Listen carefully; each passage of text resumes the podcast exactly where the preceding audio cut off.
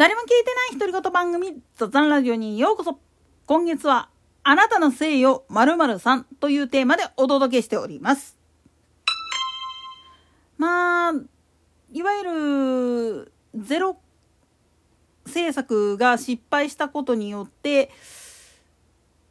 ていう言い方をすると申し訳ないんだけれども今いわゆるまあ経済を回すために人流を復活させようぜみたいな流れっていうことに関しては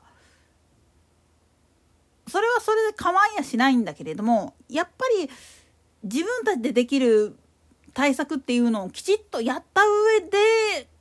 語るべきじゃないかなって思うんですよね。特に中国に関して言ってしまうと自分たちがまいた種なのにもかかわらずその原因をよそ様のせいにしてしまってる時点でもう間違ってるんですよね。なんでやねん。まあそれはそれで別に構いません。というか自分たちで罪背負いたないんやったら背負わなくてもいいですよ。代わりに犠牲になった人たちの数だけ自分たちは後々苦しむことになるだけだから。つうか以前にもそういうことをやらかしてそれゆえにまあ言ってみると迷惑をかけたっていう意識が希薄すぎるんですよね。うしてね、あの、真っ赤かな人たちっていうのは、そういうとこら辺の感覚ってないんやろうなって、ついつい考えちゃうんですよね。なんせ自分たちの非を認めない背景にあるものっていうのは、認めたら最後自分たちは潰されるっていう意識がどっかにあるんですよね。なんでやねん。いじめの構図なんかもそうなんだけれども結局いじめるやつなんていうのはいじめられるやつが常に標的になってくれるやつが居続けることによって誇示できる部分っつうのがあるんですよね。でもその存在が消えた時今度は誰が標的になるんだっていうことなんです。なんでやねん。自分がその標的になるかもしれないという恐怖に駆られた時っていうのがまあ言ってみるといじめをやってる時にドツボにはまって精神が崩壊する原因にもなるんですよね。これねいかなる感染症もそうなんだけれども元になってる病気っていうのが弱毒化したからといっても死傷者っていうのは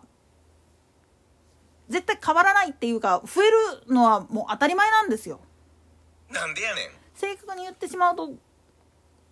その病気そのものでなくなるんじゃなくてそれで体力を奪われる精神が病んでくるそれでまあ免疫力とかが落ちちゃってしょうもないことでまあ言ってみると体力落ちてっていう形になって亡くなるいわゆる関連死っていう形の死に方っていうのがあるんですよ。ここら辺も実は日本ってカウント入れちゃってるもんだからすごい数が多く見えるんです。単体だけで見た時だったらそうでもないんだけど実のとこ言っちゃうとこれ普通の風邪でも死ぬ時は死ぬっていうやつなんですよ。なんでやねん。もっとひねくれたことを言ってしまったらほんの小さな傷口こんなのをつばつけとけ治るわって思ってるやつが結果として足一本あるいは腕一本なくさなあかんくなったなんていうのはザラにあるんですよね。衛生管理が悪いそれもあるし医学的な知識っていうのが乏しいあるいは分かっていたとしてもその医療費が高いがために受けられないさまざまな理由があって命を落とすっていうのは絶対あるんですよね。それに対してどうやって自分たちが対処していくべきかそのためには情報っていうのは鵜呑みにするんじゃなくっていろんなのが出てるけれども実際問題はそれにすがらなあかんようなぐらい貧しいんだっていうことを知るっていうこととでプラスしてそれをやったとしたって助からない命は助からないんだよっていうふうにどっかで切り捨てなければいけないっていう部分もあるっちゃあるんですよ。なんでやねん。でもその背景があってこそ実は医療っていうのは進むんですよ。なんでやねん治療中あるいは療養中にまあ病状が急変して最悪の結果になってしまったっていうのはよくある話だけれどもそれが元でビビってしまって医療をやめるなんていうことをやってしまったら余計にね助けられる命も助からなくなっちゃうんです。亡くなった人に対して報いるために大切なのはその人の命と引き換えに残してくれた知見データって呼ばれるものこれを生かすっていうことでその人に対して報いるっていうことが医療機関では普通に行われるわけなんです。ぶっちゃけ自分たちが医療機関にかかる時っていうのは診察をしてもらうのと引き換えにまあ言ってみればデータを自分たちのバイタルデータとかを提出しているわけなんですよね。で自分と医師との間で共有するっていう形をとってるわけなんですよ。だから実際問題のことを言ってしまうとこれで珍しいケースであったりする場合は特に貧富の差が激しかったりするような地域だったりするとその珍しい病気を治すため難病だからっていうことで支援っていうのができるわけなんですよ。ありきたりな病気とかっていうのはまあ言っちゃなんだけどボルだけボられるっていうかなんでやねんでもそれに必要なやっぱり手数料っていうのは必要なんですよ。医師だって看護師だって人間である以上は。でその人たちらかって生活をやってる以上はそれに似合うだけの対価っていうの代償っていうのはもらわなきゃいけないっていう部分はあるっちゃあるんですよ。そこをすっ飛ばしてまあ言ってみれば金銭だけでピーキャラ言ってるような人たちっていうのはどうしてもノーマスクノーワクチンが正義だみたいなこと言い始めるんだけどじゃああなた方のために私たちのような体弱いやつはどんどん死んでいったらいいんですねっつってにっこり笑えるかっていう話なんです。なんでやねんもっと言ったらそういうふうににっこり笑って亡くなっていった人たち